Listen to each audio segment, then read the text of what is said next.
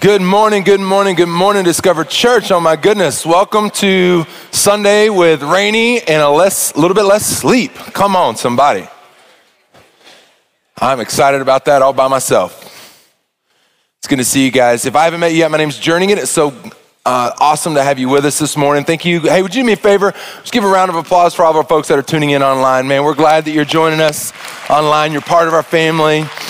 Uh, hey, listen, uh, as Chris talked about, man, Easter is, uh, is a really big deal. Here's the deal statistics say that overwhelmingly, and I'm not going to tell you the exact number because I can't remember, but overwhelmingly, people continue to say that they would respond favorably to an invite to an Easter service. Now, listen, we want to create what we, we try to call an invite culture, meaning, meaning we, we try to do things, the kindness cards, the invite cards. We want to equip you to be able to invite people to just, it's not come and see what Discover Church is about, it's come and see what Jesus is about. Amen?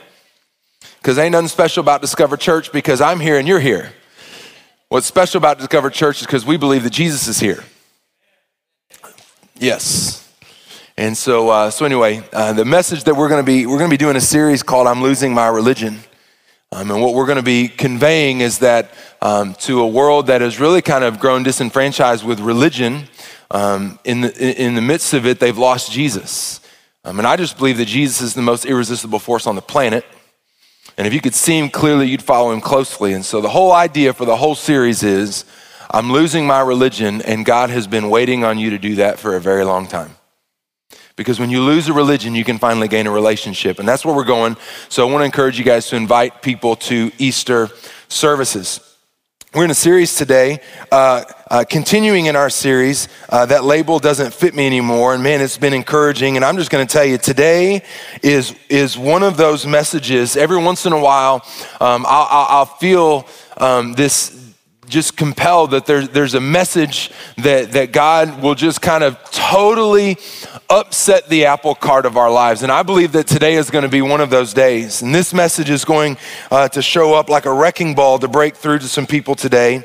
Um, I'm going to be getting in some people's Kool Aid today. In the name of Jesus, is it okay if I get in your Kool Aid a little bit today?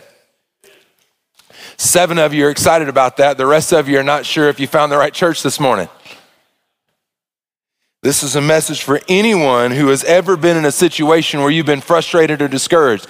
Does that resonate to anybody? Have you ever been in a situation that's frustrating or discouraging? Maybe you're in one of those seasons right now, and um, I, I, just believe um, that, that what happens when we get in those seasons, we get frustrated, we call out to God, and what we end up doing is we end up praying against the devil. God, would you please help me? The devil is doing this to me, and I don't like it. Greater is he that is in me than he that is in the world. Go away, devil. I'm to kick you in the face. Hell, lost another one. I am free. And what happens is, is we get in situations where we pray out to God, we call out to God and we pray against the devil. And I just believe that, that we don't know, but there are times where we blame things on the devil that the devil doesn't have anything to do with. I'm just going to tell you today, this is going to wreck somebody's world today. Because there are times in our lives where we pray, we call out to God, and we pray against the devil, and the devil doesn't have anything to do with it. It's God's hand all over it that he's trying to do something in you through it. Some of y'all are like, say what now? That's where we're going today. Here's what I think that God would have you, wants you to hear today. I think the big overarching idea, and we're going to be mining this out today, is that if God could be here in person, I think that today He would tell you stop blaming the devil for the work I am trying to do in you. You see, we don't like this idea because it's, it's really easy. Uh, it makes us feel better if we can separate good and evil. It makes us feel better if we can associate everything that is bad, uncomfortable, frustrating, disappointing, discouraging, stuff that makes us angry, disappointed, anxious, uh, uh, depressed, uh, so, so the stuff that causes us to want to stay at home and not want to go out into the world. It's easy for us to associate all of the things that lead to those types of feelings to the devil and only associate the good, the positive, the, the encouraging, the, the lighthearted the, the feel good stuff to God. And, and, and, and I just believe that, that that's not always how it works. And so today we're going to be diving into this. We're going to be we're going to be attacking a label today as we've been doing every week in this series, attacking labels that in Christ just don't fit us anymore. That in Christ, if you know Jesus, then, then the labels that we're attacking are things that used to be true about us. But in Christ, we have a new identity. We're a new creation. We're a child of God. We've been set free. We've been redeemed. And we've been learning about some new labels. And so here's the label that we're attacking today. And this is the title of the message today. The label that we're attacking is the label defeated. Because there are times in life where stuff happens that causes us to feel defeated. What I, what, what's, what's crazy about this label is it is so incredibly broad. There's so many things that can show up in our lives that can cause us to feel defeated. But here's the deal I am a really competitive person, and I don't like being defeated. Here's the deal it doesn't matter if I'm playing board games, it doesn't matter if I'm playing basketball, if I'm playing golf, or if I'm playing Mario Kart with my kids. I'm competitive, y'all. And y'all don't get a chance to see that side of me very much because I have learned to, to put that to bed at times. I first learned that I was 21 years old. I was a six foot five, 240 pound middle school pastor working with 11 to 13 year olds. One of my first years in ministry, I thought it would be a great idea to organize a basketball game up at the church. And so I organized a basketball game, invited all the middle school kids to come to church, play some basketball. It was during the summertime. All the parents were like, oh my goodness, get Johnny out of the house. I'm gonna tell you what, I was dominating that basketball game. I think I had like a thousand points. I got every rebound. Not a single kid that I was guarding scored on me. Matter of fact, almost every single shot that the kid that I was guarding shot, get out of here, son. What's the matter with you? Not my house. It took me to about the third game to realize I was not playing against college age buddies. And when one of the kids went running out of the gym crying because I blocked his shot again, that I began to realize maybe it's not always good that I'm this competitive. And I was feeling good about myself, a grown man stomping some prepubescent boys in a basketball game. And God began to work on me and said, You know, we might want to work on this. I'm competitive. I don't like to lose. I hate losing. A lot of people ask, do you, do, you, do you love to win or do you hate to lose? I hate to lose. I hate it. I'm not a very gracious loser, and I'm, well, I'm not a very gracious winner either, but I hate losing. But for many of us, this idea of being defeated, it hits home because there are so many angles that it comes at us from. There's so many things that show up in life that cause us to be defeated. Let me just list a few of them that I thought about this week as I was preparing for this, as I was praying and, and thinking about you, and maybe this might resonate with somebody today. Here are some things that can lead us to the point of being defeated. The feeling like there's no hope. Why am I keep doing this? I keep showing up. I keep getting my butt handed to me. And at some point it just, it just totally demotivate, demotivating and demoralizing. Anxiety can be defeating. The heart palpitations, the shortness of breath, the inability to sleep again and again and again, night and night and night, it can be defeating. Failure is defeating.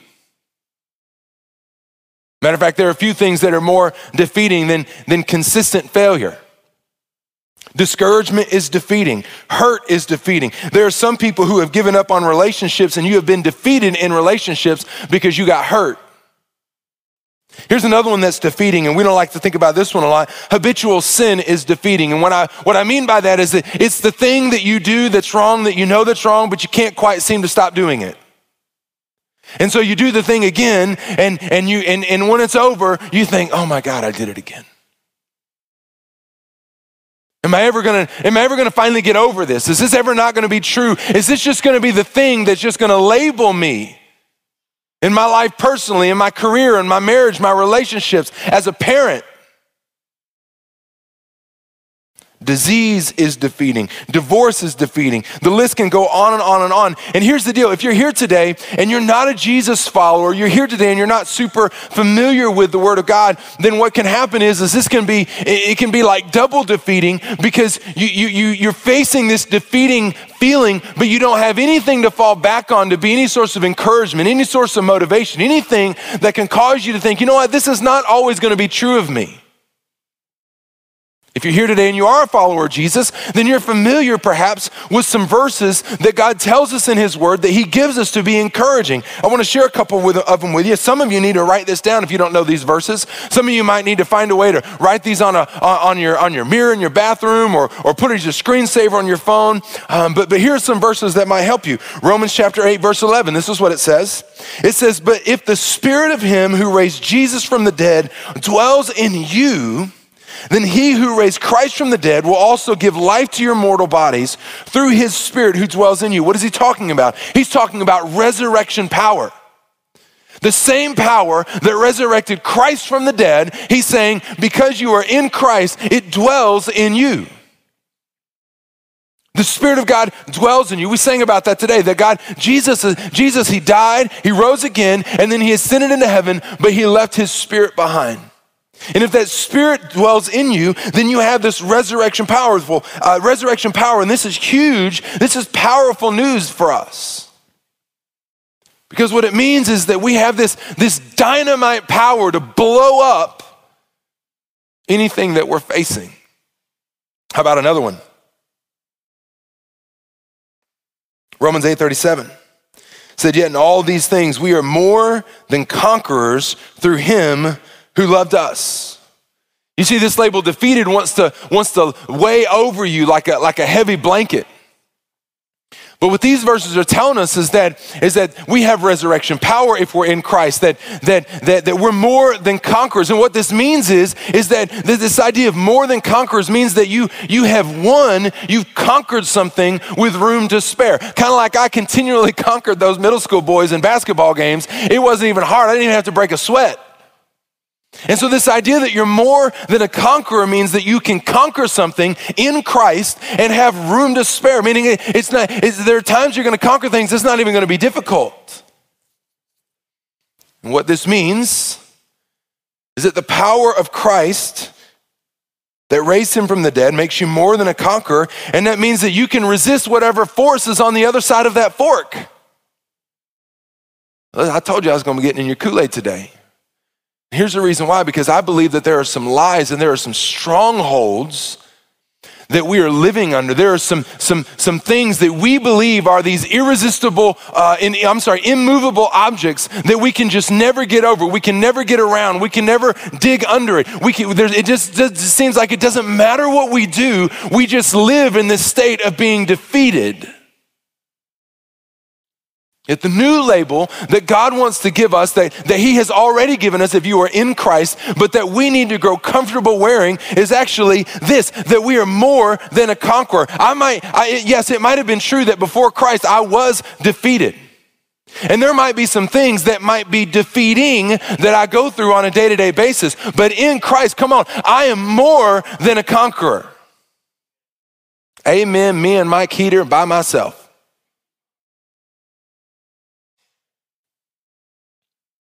So here's what is true. This truth, this idea of being more than a conqueror, brings two truths with it. The first is that there's incredible hope, and the hope is that it is true that in Christ you are really more than a conqueror. There is nothing that can stand against you. Matter of fact, the Bible says that there is no weapon that is formed against you that can prosper. Doesn't matter what it is anxiety, depression, singleness, uh, broke bank account, weight, relationship struggles. There is no weapon formed against you that shall prosper. But when we flip that coin over, there is another thing that is true about this. And what's true is that there is a problem with it, that it's not instant, it's not instantaneous. And here is the problem that so many Christians have gotten boiled into because you have you've been to messages in church services where you've heard a message like this, and the preacher man got up and said, You are more than a conqueror, so stop doing that thing. And the, the resurrection power flows through your veins, so quit doing that thing. And you go, Man, amen. Devil kick you in the face. I'm more than a conqueror. And nothing changes.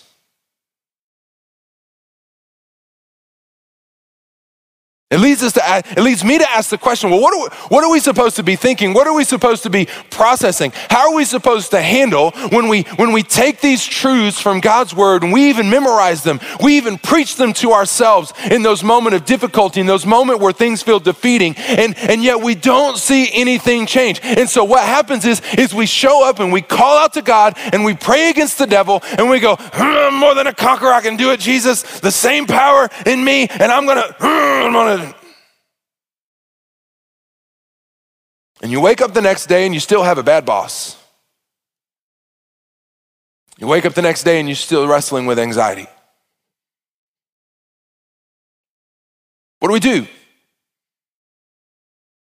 We have to understand that, that, that yes, it is true that we are more than a conqueror, but it is also true that God rarely does things instantaneously in a moment. That it might be true that the story is written that in Christ you will have victory over this, either on this side of heaven or his side of heaven. But the reality of it is, is you are still gonna have to walk through the battle.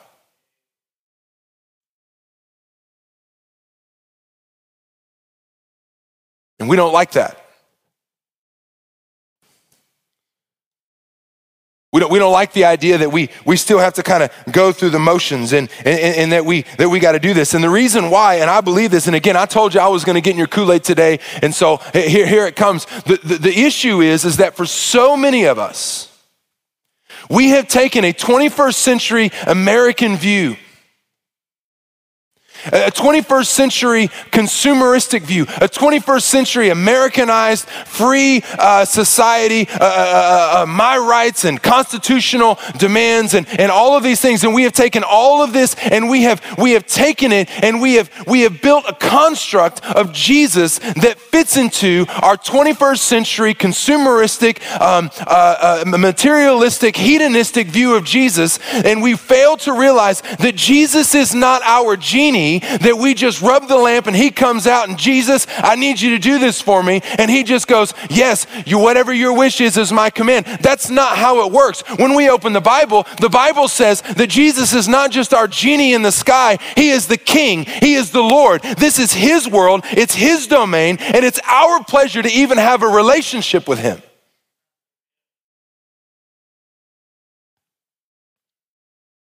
You say, Well, I don't do that.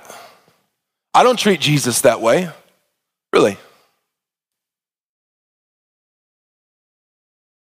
So, yesterday, or last week, or last month, or at some point in the last year, because Lord knows there's been plenty of those, when the stuff hit the fan, when things didn't go the way that you wanted it, when you were in a situation where the outcome did not look very promising for you, did you not call out to God and say, God, I need you to show up? And if you would just fill in the blank, then I would just fill in the blank.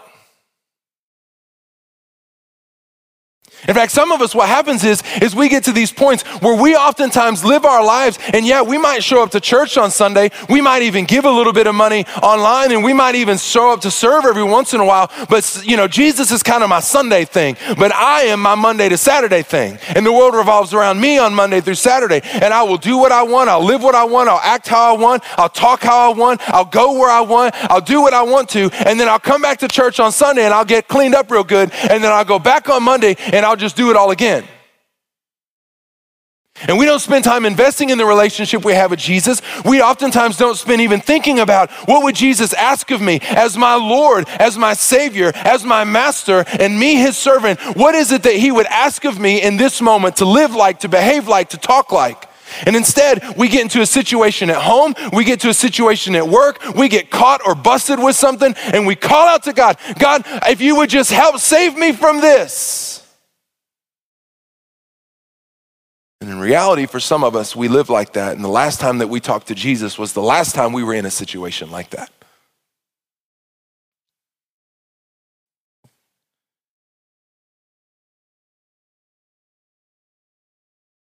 Listen, I know I'm coming across as strong right now, but I just believe that there are some things that we are not living in as followers of Jesus, as his children. There are old labels that we are being dominated by, and we're not living in the freedom and the joy and the hope of the labels that come with being in Christ. That you are not defeated, you are more than a conqueror. And at some point, somewhere along the way, we have bought into a wrong gospel. A gospel message of Jesus that says, well, following Jesus is going to make everything great. It's going to take all my pain away. It's going to take all my fears away. I'm not going to have any sorrow. I'm not going to have any hardship. Following Jesus is going to make life like rainbows, sunshine, and unicorns. Woohoo! Let's go, Jesus. Let's slide down the joyride of life together and you just knock everything out of the way and I won't have to I won't have to feel any pain. I won't have to feel any of that stuff.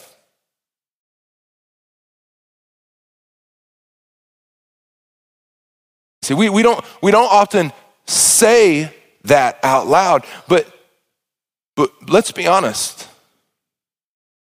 And I'm putting myself in this category. When things get hard, when things get tough, what is usually the first question that we ask God? Why? Why does it have to be so hard? Why did they have to die? Why do I have to continue to struggle with this? Why am I in this situation? Why, why, why? And listen, family, I just got to tell you, God's word tells us why.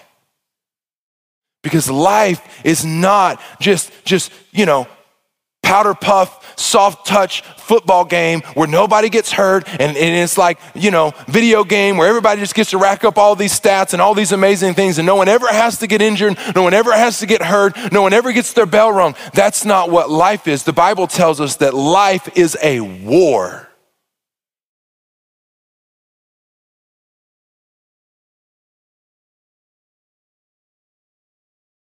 The reason why we don't think that, the reason why we don't live in that is because the Bible tells us the kind of war that it is. It's not the kind of war that you think of.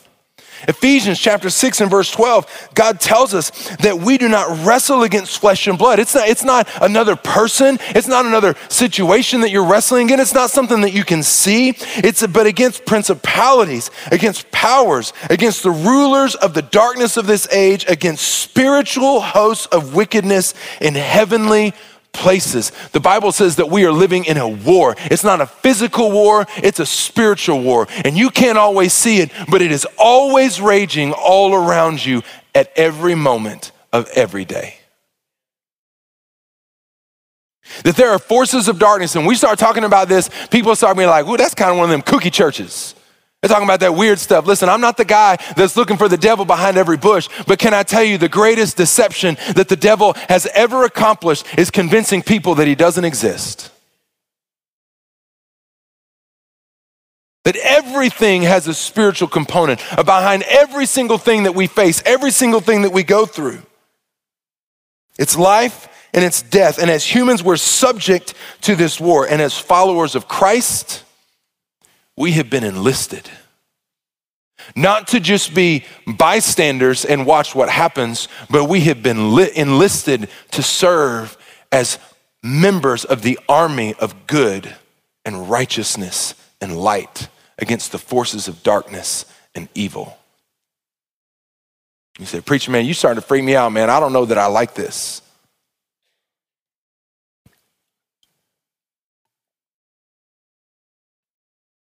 I don't know what to tell you. Because this is what the Bible tells us is going on. And listen to me, here's the reason why things get difficult. Here's the reason why things aren't always just sunshine, rainbows, and unicorns because God's not training cupcakes, He's training warriors. So I'm just, I'm just a stay at home mom. Girlfriend, you are a warrior in the kingdom of God. I'm just an accountant. I push numbers. Praise God for you because I hate that stuff. But your office space and your clients, they're not just people you work with and just your clients, it's the battleground.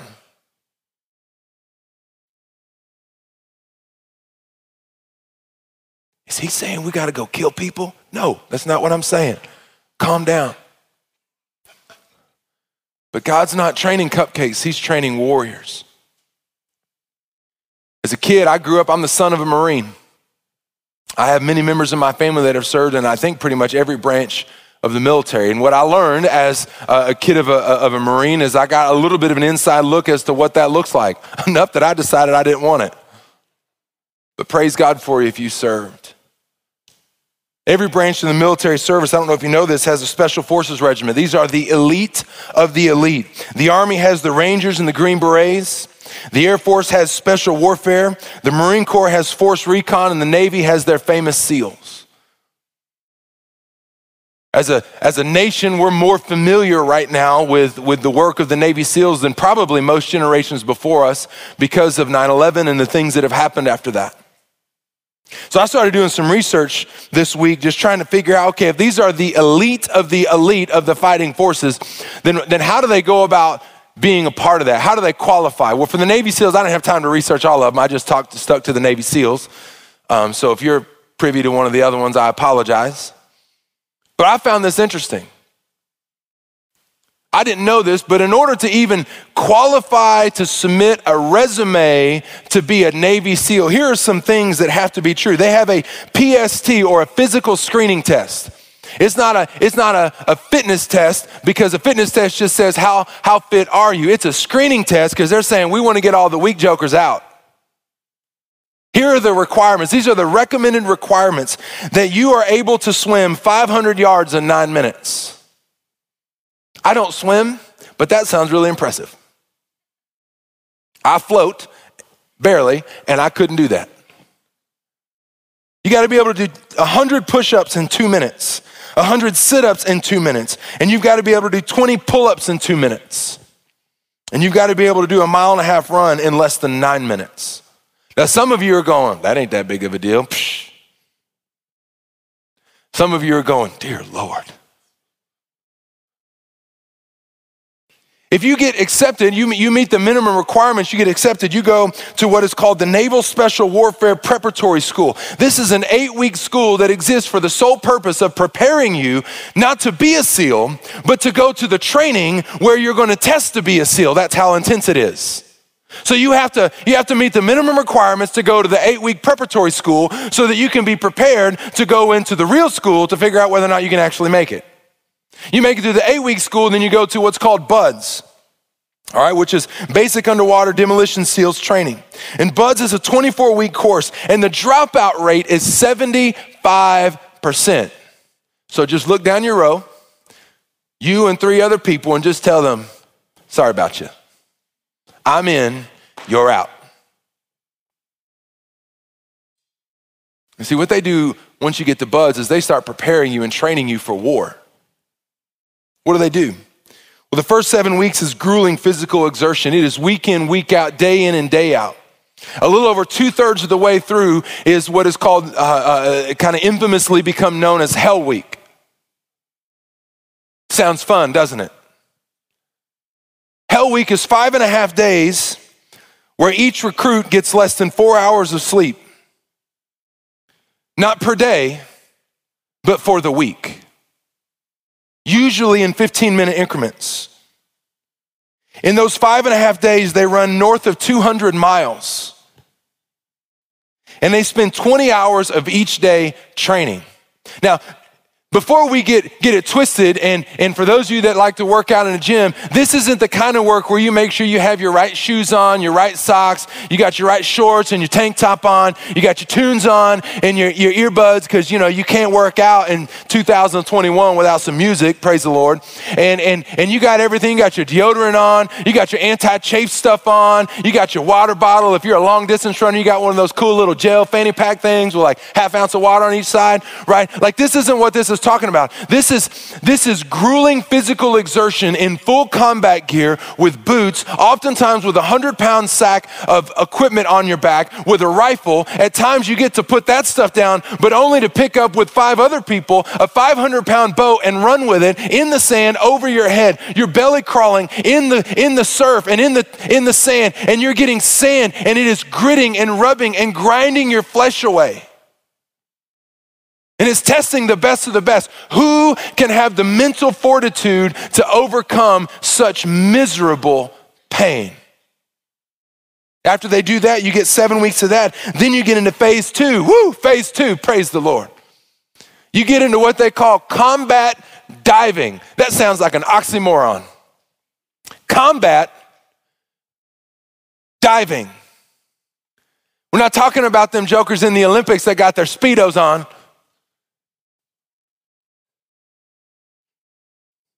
That's not what we're talking about. You see, what happens in combat diving is what they get, what they eventually get to is they hand tie, they hand tie their recruits behind their back, and then they zip tie their feet together, and then they put weights on them, and then they throw them in a 20 foot pool and said, Your mask and goggles are at the bottom. You got to go down there and get it. And oh, by the way, we're going to have some instructors that every time you start being successful, they're going to come and tackle you, rip the stuff off of you, and you're going to have to do it again. That seems miserable. And it is. You get to phase three, whoo, finally get to have a little bit of fun. They get to start shooting stuff. Eventually, if you make it through all of that, then you go through a 12 week training where you get to actually qualify and put everything that you used to the test to see if you'll pass so that you can become a Navy SEAL.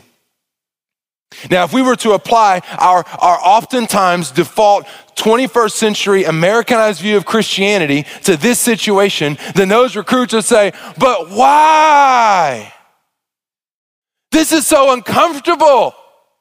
I don't like this. Excuse me, Mr. Senior Drill Instructor, sir, I have some chafage. I need to go get my anti chafe.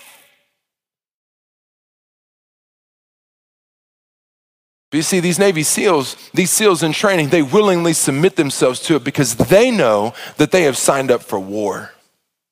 And their instructors are preparing them not to win a patty cake match. They are training them to be able to go into the most difficult situations under the secrecy of darkness, oftentimes with no support, with all kinds of unexpected variables. And they train them and they train them and they train them and they train them so that when the worst case scenario happens, they will be able to fall back on their training and say, I can still conquer this situation because I was trained for it. And see, what we have to understand is that our Bible says this about our God. In Isaiah chapter 30 and verse 20, it says, And though the Lord gives you the bread of adversity and the water of affliction, that verse right there is going to mess up people's view of God. It says, though the Lord gives you the bread of adversity and the water of affliction. God, wait, hold up just a second. You mean the Bible says and promises me that there are times where I'm going to go through adversity and affliction? Yes, you will. Uh, oh, in case you missed it, it's not only saying that you're going to go through that, I want you to notice what it says the Lord gives it to you. It's a gift. I don't like that. I don't like that view of God. My view of God says, well, God is loving and God is gracious and God is kind and He is, you know, He is the ever-present help in time of need and He draws near to the brokenhearted and He He He will He will bind up our wounds and sorrow may last for the night, but joy goes through the morning. Wait, stop. Did you realize what it said? It says sorrow will last through the night. The promise of being more than a conqueror is that joy will come in the morning. So I don't like that. That I, you know, I, my God is my God loves me too much, and He wouldn't do that to me. Can I just tell you something? That if your God would not do this to you, then your God does not love you. Why? Because your God is training you for the battle that you don't even know you're in. And not only is he training you, listen, not only is he training you for the battle that you don't even know you're in, he is preparing you for the battle that's coming that you don't even know exists yet.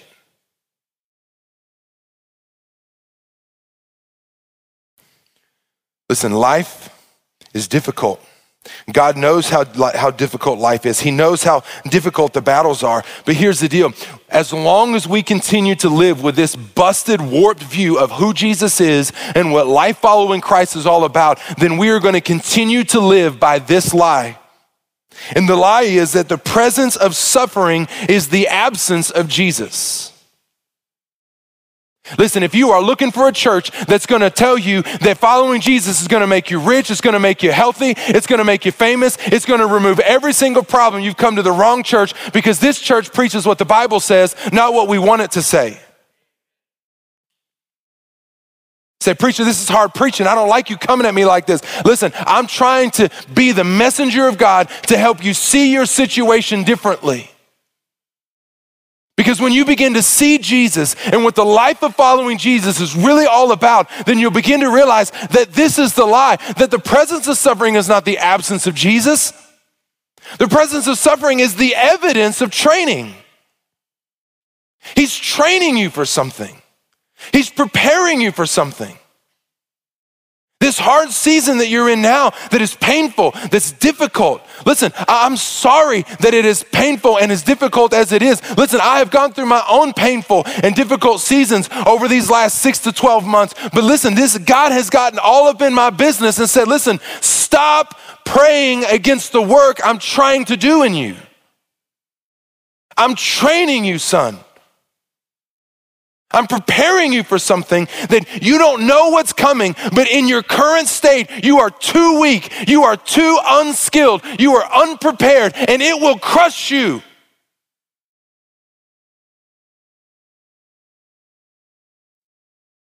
He says he's training us. The second half of Isaiah 30, verse 20 says, Yet your teachers will not be moved into a corner anymore, but your eyes shall see your teachers. This is the promise. Listen, that, that the bread of affliction and the water of adversity is God's gift to you because it's, He's training you, He's preparing you. That adversity and that affliction is making you stronger. It is causing you to have to do something, it's causing you to recognize your weakness. And what God's promise to you is, is that when you go through this training, when adversity and affliction comes your way. God's promise is that your teachers are not going to be hiding in a corner, they're going to be plainly evident, which causes us to ask the question well, who then are our teachers? Who are our instructors?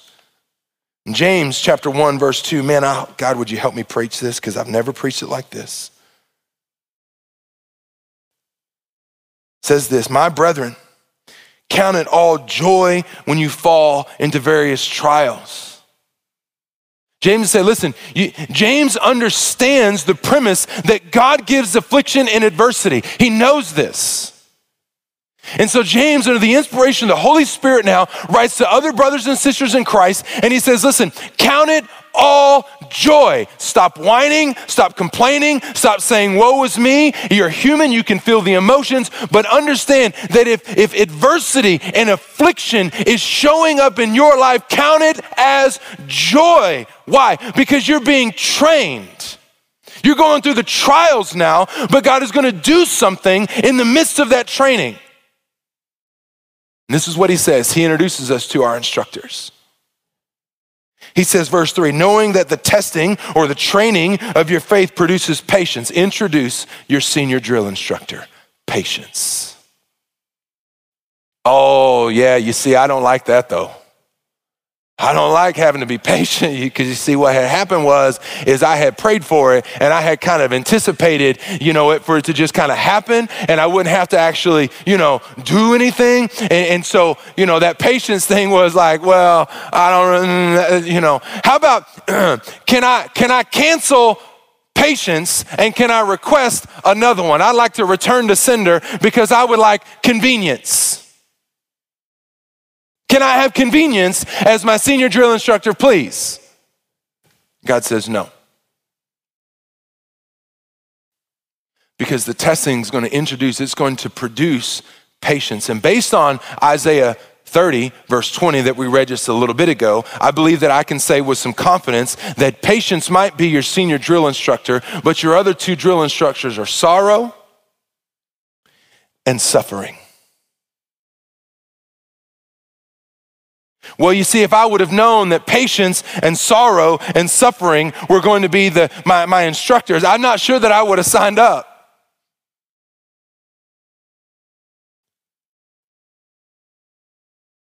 It causes us to ask the question God, why? Why do we have to have this? Sorrow may last for the night, but joy comes in the morning, Lord. You said that. And God is saying, You're right, I did. I didn't just say that joy was coming in the morning. I told you that sorrow was going to last for a night. God didn't hide anything from you. But our Americanized hedonistic view of the Jesus that makes our pursuit oftentimes consumed by the never ending, relenting pursuit of self pleasure and self indulgence and what I want when I want it has caused us to not see what God has written in black and white. And I believe it is a delusion and it is a tool from the enemy to cause you to doubt your faith, to question your God, and to potentially, for some of us, even lead us to the point of such confusion that we would even walk away from Him. Yet God is saying right here in black and white, I'm trying to tell you what I'm about. I'm trying to tell you what I'm going to do.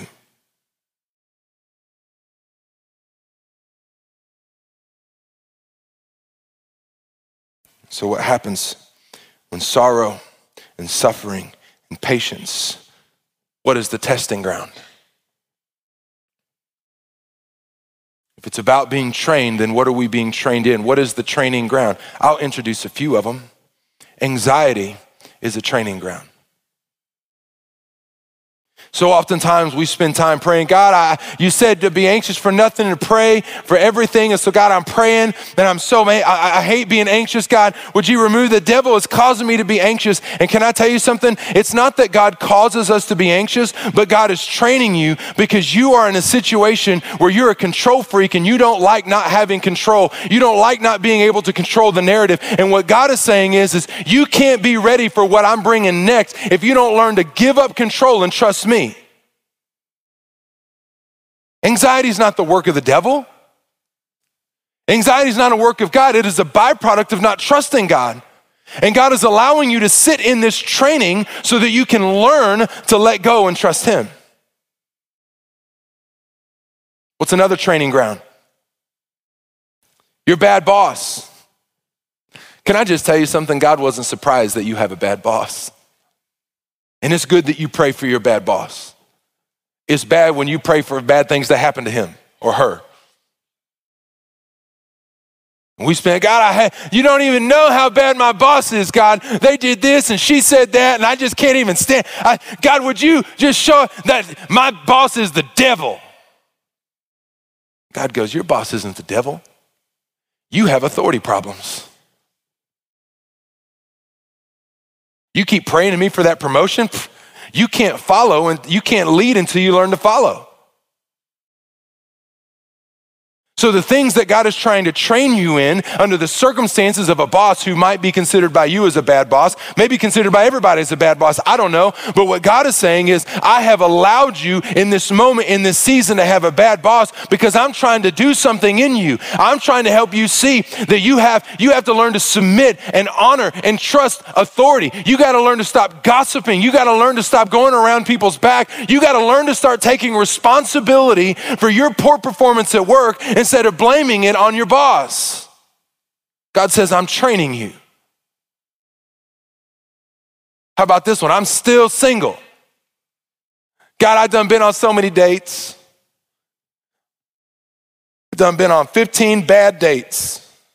Every single one of them. They don't like me.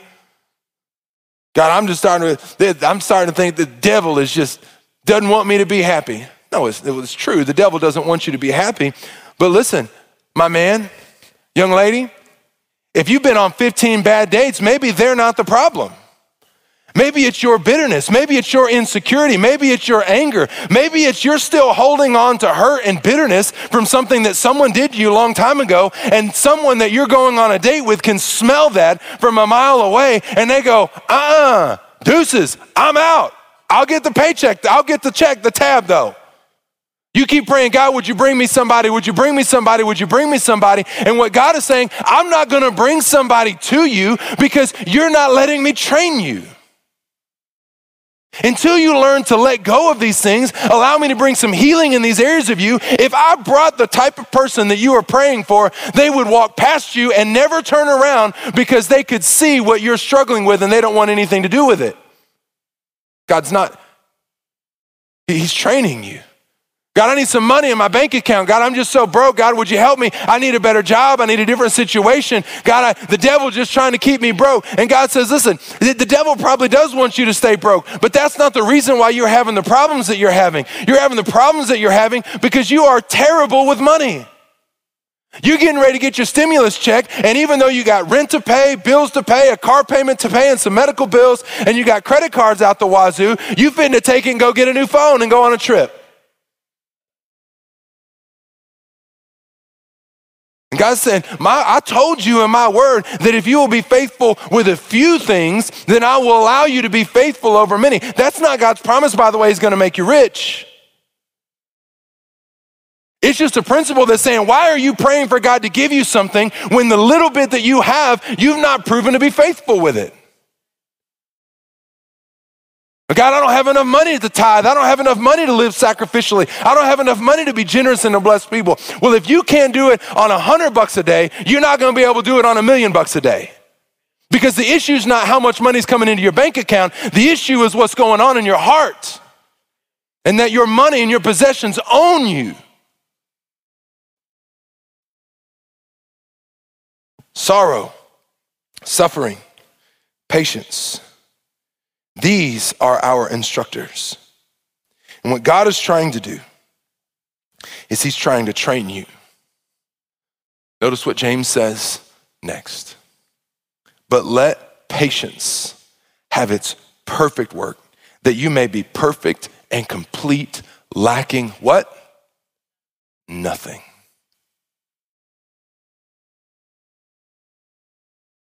You see, seals they have to be prepared to come in by helicopter. They've got to be prepared to come in on a 20 mile hike. They've got to be prepared to get out of a submarine and swim their way to shore. They don't, they don't get to have the pleasure of just being, well, I specialize in underwater delivery systems. The US Navy goes, no, you don't. You got to specialize on all of it because you don't know what's on the other side. And if we don't prepare you, then it will be on us. And when you go through difficulty, when you get defeated, then that's on us. We're going to do everything that we can to set you up for victory. Listen to me, your God loves you too much to let you go through life without being prepared to be more than a conqueror that He has labeled you as. That is why He sends you through training. It's true. That old label of defeated, in Christ, it doesn't fit you anymore. So if you're here today and you feel defeated, it doesn't fit you. In Christ, you are more than a conqueror. That means that the, the victory is already won, but it also means you're still gonna have to go through the battle. And you're still gonna have to go through the firefight. And every battle and every step and every firefight and everything that leads you to those moments of going, man, I don't know how I can do this. And, and the things that cause you to want to start praying against, praying against the devil. And God has said, listen, I'm training you. Here's what, here, here's two things that we need to understand as we work through this. And we're going to wrap this up. The first thing is this. You need to stop praying against the devil and you need to start praying for growth. What does that mean? It means that every single situation that you get on where you start to feel the pressure, you start to feel the suffering, you start to feel the sorrow. Listen, you got to understand that those are present in your life because it reveals how incapable you are without Jesus. They're designed to drive you to Jesus. They're designed to say, Jesus, I can, so that He can go, I know. Now watch me do it through you.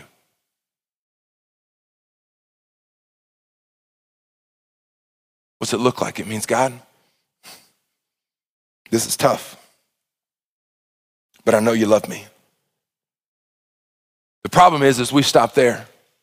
I know you love me, so God, would you, would you just, you know, help a brother out, help a sister out? God, would you pray against the devil? Can I just tell you something? I just believe that God is in heaven. He's looking into our situations when we pray those kinds of prayers. He's saying, listen, you got it twisted. the devil hadn't even shown up yet. You haven't even gotten out of the gym yet. You think this is the battle? Huh.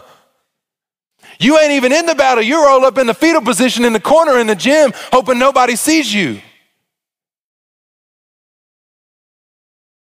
So we need to say, God, this is tough, but I know that you love me. Train me well. And this is just something that God's taught me to ask God, what do I need to learn in this? Teach me, train me, prepare me, because whatever this is, however difficult this feels, this may feel in the moment. What I know is that whatever battle's coming next is going to be harder.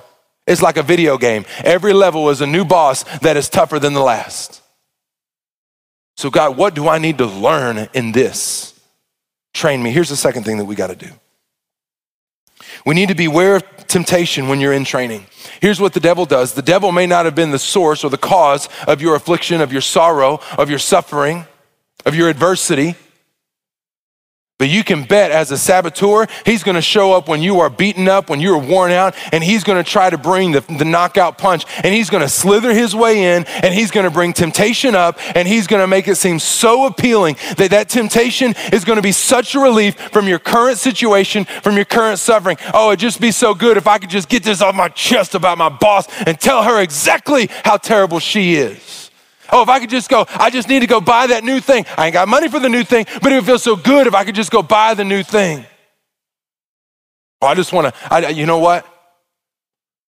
They ain't going to notice if I just fudge the numbers just a little bit. They don't really need that. I'll just put that in my back pocket and take it home. I mean, they got five million of them. I ain't got none, so I'm just going to take it with me. You see, the devil will come in and he will slither into your situation and present temptation to you. And it's, it's going to draw you and lead you to sin. And what is sin? Sin is meeting a, um, a, a real need, a legitimate need, in an illegitimate way. And if you're not careful, the devil may not have been the one that caused the adversity and the affliction, the sorrow and the suffering but he will be the one that will come in and try to put the final nail in the coffin that puts the end to your story, to your credibility, to your character, to your integrity, to your honor, to your marriage, to the relationship you have with your child or your parents. So beware of temptation. In Christ, Defeated is nothing more than an old label that doesn't fit anymore. In Christ, we are more than conquerors. Therefore, we need to have a change in our mindset. And we need to call out the lie that says that the presence of suffering is the absence of Jesus. The presence of suffering is not the absence of Jesus, it's the evidence of training so that you can be positioned to be the conqueror that you are in Christ.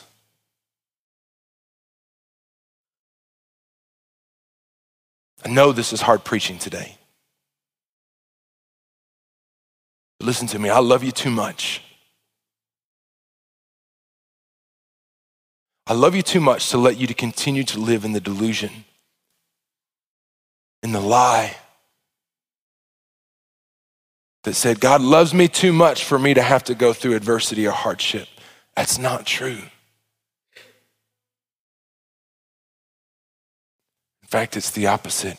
God says, I love you so much. I love you too much that I'm going to allow you to go through adversity and affliction so that you can know what I can do when you finally come to the end of yourself.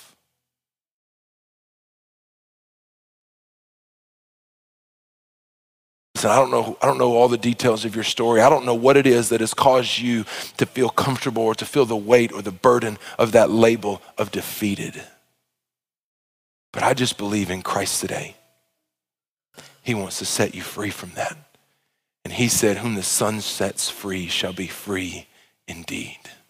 At Discover Church, we exist to see our city changed by Jesus, one life at a time.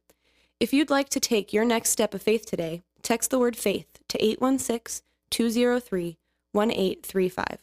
Again, that's the word faith to 816 203 1835.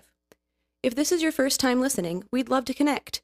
Reach out to us on social media and let us know that you've found us through the Discover Church podcast. Thanks for listening.